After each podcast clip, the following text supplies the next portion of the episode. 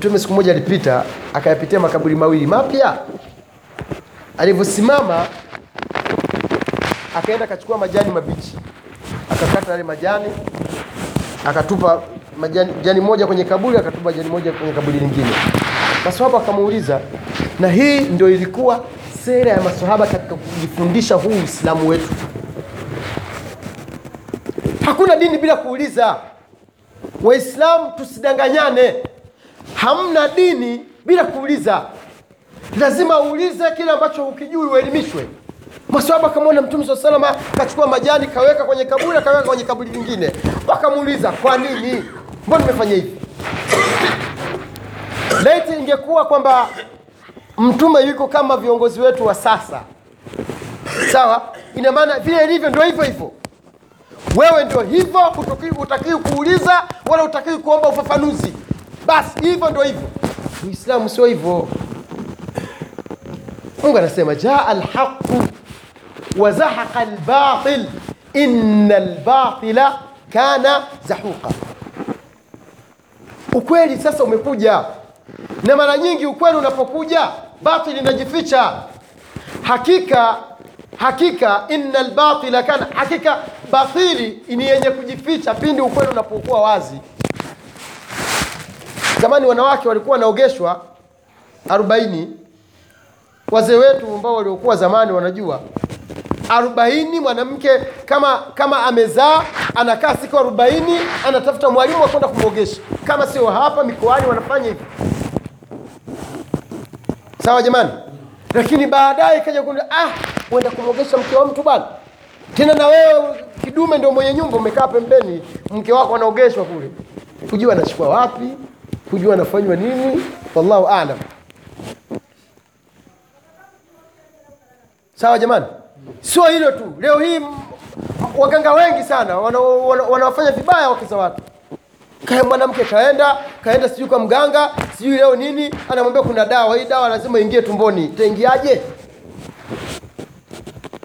vitu vya kusikitisha ambavyo wanafanywa waganga ambao wanatuswalisha, ambao ni mashekhe wetu, ambao ni, ni watu ambao labda tuseme ni tegemezi katika umma, katika jamii, lakini wallahi tunazika watu kila siku, lakini hatuangalii kwamba wao wanaozika wanakwenda wapi. Laiti wangekuwa wanajua hao wanaokwenda wanakwenda wapi, basi vitu hivyo vingeachwa, dini ikawa huru, mtakawa anauliza, ana haki ya kuuliza, ana haki ya kujaji kitu hiki, kwa nini tunakifanya Maswahaba alimuuliza Mtume sallallahu alaihi wasallam, kwa nini umeweka majani hapa? Akasema hawa watu wanaadhibiwa. Mtume atatoa ilmu, akasema hawa watu wawili wanaadhibiwa. Kwa nini? Kwa sababu akasema, wa kwanza kana la yastatru min albauli, mtu wa kwanza alikuwa hajistiri na mkojo, akienda chooni anakojoa haraka haraka anaondoka, au wakati mwingine ile najisi inamdondokea miguuni, wapi, wala hajali, kwa sababu ni mkojo unakauka tu mara moja. Kumbe ni hatari sana. Mtume saa salama hakusema kwamba kana la yusalli wa ka, kana la yasumu, la kana la yastatiru min albauli. Huyu anayadhibiwa sasa hivi alikuwa hajistiri na mkojo. Haya, Mtume asingeeleza haya, wangejua wasingejua, lakini wamefahamu baada ya kuelezwa. Kaburi la pili akasema, hadha kana yamshi bin namima, huyu wakati wote alikuwa anatembea na ugomvi. Anato, anakuja kwa, kwa mzee Mbuko hapa, anakwambia anamwambia bwana, wajua fulani eh, kasema hivi hivi hivi hivi. Akitoka hapa anakwenda huko, wajua shehe eh, huyu bwana kasema hivi na hivi na hivi na hivi na hivi. Huyu na huyu kila mmoja anakaa akiwa attention sasa lolote litakalokuwa ndo hilo. Hii ndio namima, kueneza maneno baina ya watu kwa lengo la kuwaharibu au kuleta mzozo au kuleta balaa. Na hili ndugu zangu, ndio maana Uislamu umetukataza namna, ndio maana Uislamu umetukataza kwenda kwa waganga. Hawa ndio wamekuwa wakubwa wa kutembea na namima. Wallahi ladhim, ukienda na ukaonyesha kwamba umekubali, akikuragulia eh, akikupigia vile vipimo vyake, akuonyesha ndugu yako Hanga, so mtu wa mbali anakuonyesha ndugu yako au jirani yako, tena nakwambia, huoni saa zingine ukipita na kuangalia hivi, huoni wakati mwingine na kuangalia hivi. kumbe maskini Mungu hamna lolote, kapata typhoid, ana malaria. Angeenda kupimwa ile damu ile, ingejulikana anachoumwa ni nini. Kuna watu tunawajua walikuwa nauma ukimwi, wamepigiwa ngoma mpaka asubuhi, majina ya kupanda, lakini yule akipiga chupa yake hivi anawambia asema mapipo hapo, mapipo yako mabaya. Kumbe maskini Mungu, mtu anaumwa, angeenda kutibiwa, akajiunga, angepata dozi, akawa akaendelea kutubia madhambi yake, na Allah akakubali tauba yake. Hii namima, ndio maana yule bwana akawa anaadhibiwa. Mtume hakusema kwamba mtu huyo alikuwa haswali, ah, yeye kazi yake ilikuwa ni hiyo tu. Na hii ni hatari, ndugu zangu, katika maisha yetu, na haya ndio mengi yaliyotugombanisha. Familia nyingi zilikuwa zinapendana, familia nyingi zilikuwa zina, zina, zinasaidiana mchuzi. Mimi nimpika wali leo, kasahani kanipelekee fulani. Siku hizi kawali kakija sema mmm, sija ameweka vitu mpaka unaogopa hata kumpa jirani yako chochote kulingana na fitna ambazo tayari zimeshasambazwa. Na ukiangalia chanzo, ndugu zangu, chanzo ni yule yule bwana aliyekufa pale, namima. Namima baina ya watu sasa hivi sio nyingi sana, lakini namima ya kule tunakokwenda kutizamia, kupigwa nujumu, kupigwa mahesabu. Tena ukifika waambiwa jina lako nani? mi naitwa Swalihina. Basi naangalia swadi alifu lamu na herufi za mwisho zikishamalizika zinahesabiwa pale. Mama yako jina lako nani? Sheikhul Islam Ibn Taymiyyah rahimahullah anasema hivi, ukienda kwa mtu ambaye unadhani kwamba ni daktari, ni mganga, anaweza ni mganga hata kama ni wa mitishamba, kwa sababu kuna uganga wa tibul ashab kuna, kuna uganga ni wa mitishamba tu, ni mtu ni mtaalamu, tormujojo, sijui tafuna, sijui chukua nini kamzizi, sijui ile mizizi ya wale watu waliooa ile kaitwaje, mdali dali, tafuna, vitu vya kawaida ambayo ni dawa ya mitishamba tu, haina mchanganyiko, amna nini. Chukua mwarobaini, chemsha, inama au fanya hivyo au kunywa, ivamba kwa wale wanaumwa mpanga. Eh, taf- hao ni kawaida. Sasa ukienda kwa mtu ambaye unamdhania ni mtaalamu, anajua dawa hizo, kisha ukienda kwake akakwambia jina lako nani, basi chukua mikoba yako uondoke. Huyo ni mpiga ramli. Mara nyingi hawezi kufanya chochote mpaka kuulize jina, na jina lako analijua. Akitoka hapa na kuuliza jina la baba na mama yako, mama yako nani? Akilikosa kanuni za vitabu tunavipitiapitia, kanuni za vitabu zinasema andika Hawa, alafu piga mahesabu ya Hawa, uangalie namba ya mwisho utakaoishia itaishia na namba gani.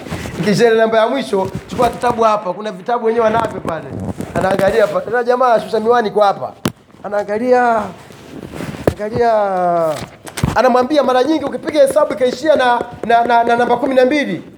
Sawa dawa yake lazima alete mbuzi lazima alete na nini ile mbuzi unapeleka makaburini unaichinja ukishachinja ile, ile, damu ile unaichota alafu ka, mbuzi na kichwa chake unazika akiwa kwenye nguo nyeupe unafukia. Alafu ile damu ndo unaandikia dawa yake anaenda na kunywa alafu anakuambia bwana una bahati. Wajua yule bwana kaukalia vibaya yule. Nakumbuka mtu mmoja alikuwa anaumwa jipu lakini hakujua kama ni jipu ziwa limevimba. Akaenda kwa bwana mmoja bwana piga chupa hivi. Piga chupa. Wapi? Akashika kitabu. Andika kitabu. Pandisha majini. Akamwambia bwana kalete kuku mweupe. Halafu kalete nakumbuka jamani na chungu kipya na kipande cha sanda. Inna lillahi wa inna ilaihi rajiun. Kalete hivi. Yule hiyo sanda niende kuinunua. Mbona ni hatari? Akamfata bibi kizee bwana. Ivele mugabo liluzuye akaambia chukua ndi, nani chukua nyanya. Iliyowiva alafu ipasue uipake pale kwenye lile ziwa usubiri kesho asubuhi. Kuamka asubuhi. Jipu bwana. Limetoa kichwa hivi. Wakafinya walivyomaliza kufinya waweka dawa ile nini ile dawa ya unga ile ya, ya vidonda. Baada ya wiki hamna vile vyungu na vipande vya sanda vilikuwa vya nini? Na mima. Na kuku. Tena ukiuliza kabisa bwana wewe waambiwa jirani yako ambayo unamjua kama huyu bwana mbona tusali naye na mima ndugu zangu katika imani mtume sallallahu alaihi wasallam kazungumza kwamba mtu kutoka kujistiri na mkojo ni moja katika sababu naam, ni moja katika sababu za kuingia motoni, ndugu zangu. Sio hilo tu, kisha Mtume swalla salama katika hadithi nyingine anasema mtu unapokojoa alafu yale yale matone yanakurudia kwenye nguo au kwenye mwili, adhabu ya moto inaanzia hapo. Katika hadithi nyingine sasa, inna Allaha yuhibbu tawabina wa yuhibbu lmutatahirin, ni lazima ujitwaharishe kutokana na mkojo. Kwa nini adhabu ni kali alafu mkojo ni jambo la kawaida tu? Yaani ukiangalia unaona mbona mkojo tu ni simple, mbona mbona sheria ya dini hapa imetukaza sana, imetubana sana. Swala ya Mwislamu haiwezi ikakubaliwa mpaka awe ni tahir, mtu awe ana tahara, tahara kuanzia kwenye mwili wake, kisha nguo zake, kisha sehemu anaposwalia. Sawa Waislamu? Sasa wewe unapokuwa nguo yako ina mkojo sio tahir, bimaana utaswali miaka hamsini alafu hujaswali kitu, kuna hasara inayozidia Hmm? Naam. hamna hasara inayozidi hiyo, na ndio maana ikaja kwamba ikatajwa adhabu, ikatajwa mkazo, ili mtu awe makini wakati anapokwenda kujitwaharisha, ahakikishe kwamba yuko safi na nguo zake ziko safi na sehemu atakokwenda kuswali pawe safi, ili Mwenyezi Mungu apokee swala yake na kisha swala ikishapokelewa na Mwenyezi Mungu Subhanahu wa Ta'ala itakusaidia kuvuka mambo mengi, kwa sababu Mwenyezi Mungu anasema inna salata tanha anil fahshai wal munkar, hakika swala inamkata, inakataza yani ina kawaida ya kumkataza mtu naam, ina kawaida ya kumkataza mtu mambo machafu na mambo ya ambayo yaliyoka- yali- yali- yali- yaliyokatazwa na Mwenyezi Mungu Subhanahu wa Ta'ala. Yani kama unaswali swala yako ikawa vizuri, basi kuna vitu vingine yani vya penya tu vyapita pembeni. Weza juana na mwanamke sawa, ni jirani yako mwenyewe, shakufa kwako, amekupenda, lakini kila siku kakuona waenda kuswali tu, kila siku anaenda kuswali. Kwa hiyo anaungulia ndani, lakini hawezi kukushawishi. Niamuka ni shehe, nitaanzia wapi? Lakini nampenda. Anaishia hivyo tu mpaka baada ya miaka pengine ameshaolewa, ndio nakuja kujua bado nilikuwa nakupenda, lakini kwa nini? Kwa sababu ile swala inakukataza wewe na inakukataza kufanya mambo mabaya na mambo machafu. Kwa hiyo unapokosea kwenye tahara ukashindwa kujitwaharisha, ushaharibu swala zako, ibada zako na juhudi zako. Kwa hiyo matokeo yake inakuwa haina faida. Naam. Kwa hiyo ndugu zangu katika imani, tukimalizia, tujitahidi sana katika tahara. Unapokwenda chooni, hakikisha kwanza unajua unakidhi haja wapi, sio polini, gizani, wewe tu unatoa unatoa mashine yako unakojoa, pengine unakojua kwenye jiwe alafu umevaa kanzu, hujui ule mkojo unakurudia. Tafuta hata tochi au jikaze, pengine kama sio mbali unapokwenda na una matatizo yale ya kutoka na mkojo, mpaka ukifika nyumbani, chukua tochi, uhakikishe kwamba sehemu unapokidhi haja yako pako, yani hakuna vitu kama hivyo. Kuna sehemu ni ngumu, unapo ule mkojo unapotua sehemu unakurudia, matokeo yake wewe ndio unaathirika, wala sio ile sehemu. Na kitu kingine tena, kukojoa kwenye mashimo, tahadharini jamani. Kila shimo unaliona ujue kuna kiumbe cha Mwenyezi Mungu kinaishi. Kuna nyoka, kuna nge, kuna nyabuyugi, kuna tandu eh? Tandu haya tumezungumza kinyabuyugi kile, haya tandu kile kina miguu mingi. Haya, kuna mashetani sawa jamani, kuna mashetani wanakaa kwenye mashimo na kuna majini wazuri tu hawana neno, lakini ndo nyumba yake. Sasa ukifika mkuji umekubana, umeona shimo pale, kama vile tayari unaenda unavua nguo zako unamimina mle, mnapaana, una- unakuja kulaumu wachawi. Uislamu umefundisha uangalie unakidhi haja wapi, na ukisoma katika vitabu vinavyozungumzia mambo ya mas, mambo ya ruqya, unakuta kwamba kweli vimekataza katika miongoni mwa sababu za mtu kupatwa na majini ni mtu kujua kujua ovyo tu, kila sehemu wewe unakojua kama mbwa. Wajua mbwa akitembea akila ananyua mguu, kila akipita sehemu ananyua mguu. Ah, ah, Uislamu unasema lazima uangalie unakidhi haja wapi. Unaenda kujua shimoni, anatoka nyoka mkubwa, pengine ni ndio, ndio jini lilikuwa linakaa mle, nimejigeuza, limekasirika, umelivunja heshima, umelikojolea wengine waliosomewa majini yakapanda yakazungumza asema mimi nilimvaa huyu kwa sababu alinikosea alinikojolea. Lakini kama ni sehemu ambazo zimeandaliwa hata ukikojoa sehemu ile wala hamna tatizo kwa sababu kwanza ni sehemu huja mdhulumu yule. Lakini kwa wale ambao wanaozunguka na kutembea wapi na wapi hakikisha una unatafuta sehemu munasibu kwa ajili ya kukidhi haja. Na ni vizuri ukakaa. Kama itakuwa ni sehemu ambayo ina usalama nini ni vizuri ukakaa baada ya kukaa unakidhi haja yako vizuri. Ukimaliza unahakikisha ile haja imeisha. Unachukua maji unasafisha. Ukishamaliza kusafisha ndio unavaa nguo zako unakwenda. Uislamu umetupangia hivyo. Inna allaha yuhibu tawabina wa yuhibu lmutatahirin mwenyezi mungu anapenda waja wenye kujitwaharisha sasa ili upendo na mwenyezi mungu ni lazima uhakikishe unajitwaharisha kujitwaharisha kutokana na najisi na hasa mkojo kwa sababu haja kubwa inajulikana kama tulivyozungumza mwanzo. Hata mtoto anajua siwezi kuvaa chupi bila bila kusafishwa. Lakini haja ndogo sasa ndio penye mtihani. Watu wengi ndugu zangu karibia asilimia sabini wana tatizo hilo. Kuna mtu sasa hivi unamwona tu unazunguka huko akimaliza huyo haja ah, unajiuliza hivi huyu kafanyaje? Sawa jamani?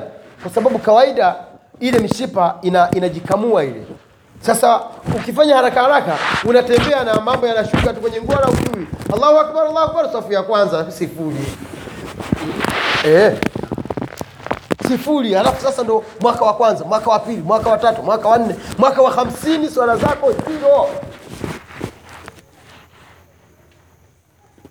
ndio maana ikawa kwamba ni lazima ili upendo na mwenyezi mungu pia ni lazima ujitoharishe kutokana na najisi. Hili swala ndugu zangu ni ugonjwa wa taifa kuna watu hawahitaji maji. Uislamu umetupa taratibu za kujitoa najisi.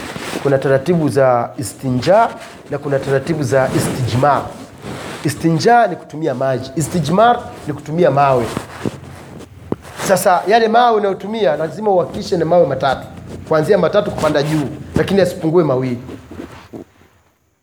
Kwa hiyo maji yanapokosekana na huwezi kupata maji sehemu unatafuta mawe matatu unaenda sehemu unatulia unakidhi haja yako inamalizika unaanza jiwe la kwanza unasafisha unasafisha unasafisha. Ukimaliza unachukua jiwe la pili unasafisha unasafisha unachukua jiwe la tatu. Angalia uislamu ulivyofanya. Imani hata kama utakuwa na maji utulie kwanza mkojo uishe ndio usafishe. Hili swala tumelizungumza kwa sababu pia ni swala nyeti sana ndugu zangu. Na ni kizuizi cha kuto kukubaliwa ibada zetu na sala zetu. Kwa mimi na, na, na, na imani kwamba tulifikishi majumbani wanawake pia wanajisahau. Wanakwenda haraka haraka chuone sharudi basi. Wazee wetu ndio kabisa ndugu zangu. Mtu anaona ni kero kukaa chooni lakini ndio tayari sasa wanatakiwa ukae kule. Kwa hiyo kwa haya machache tumwombe subhanahu wa taala atujalie kuwa ni miongoni mwa watu wenye kujitwaharisha. Mwenyezi mungu atupokee ibada zetu na mwenyezi mungu atupe moyo kusikiliza na kufuata. Na mwenyezi mungu atufungulie milango ya fahamu atupe subira katika matatizo wabillahi taufik wassalamu alaikum warahmatullahi wabarakatuh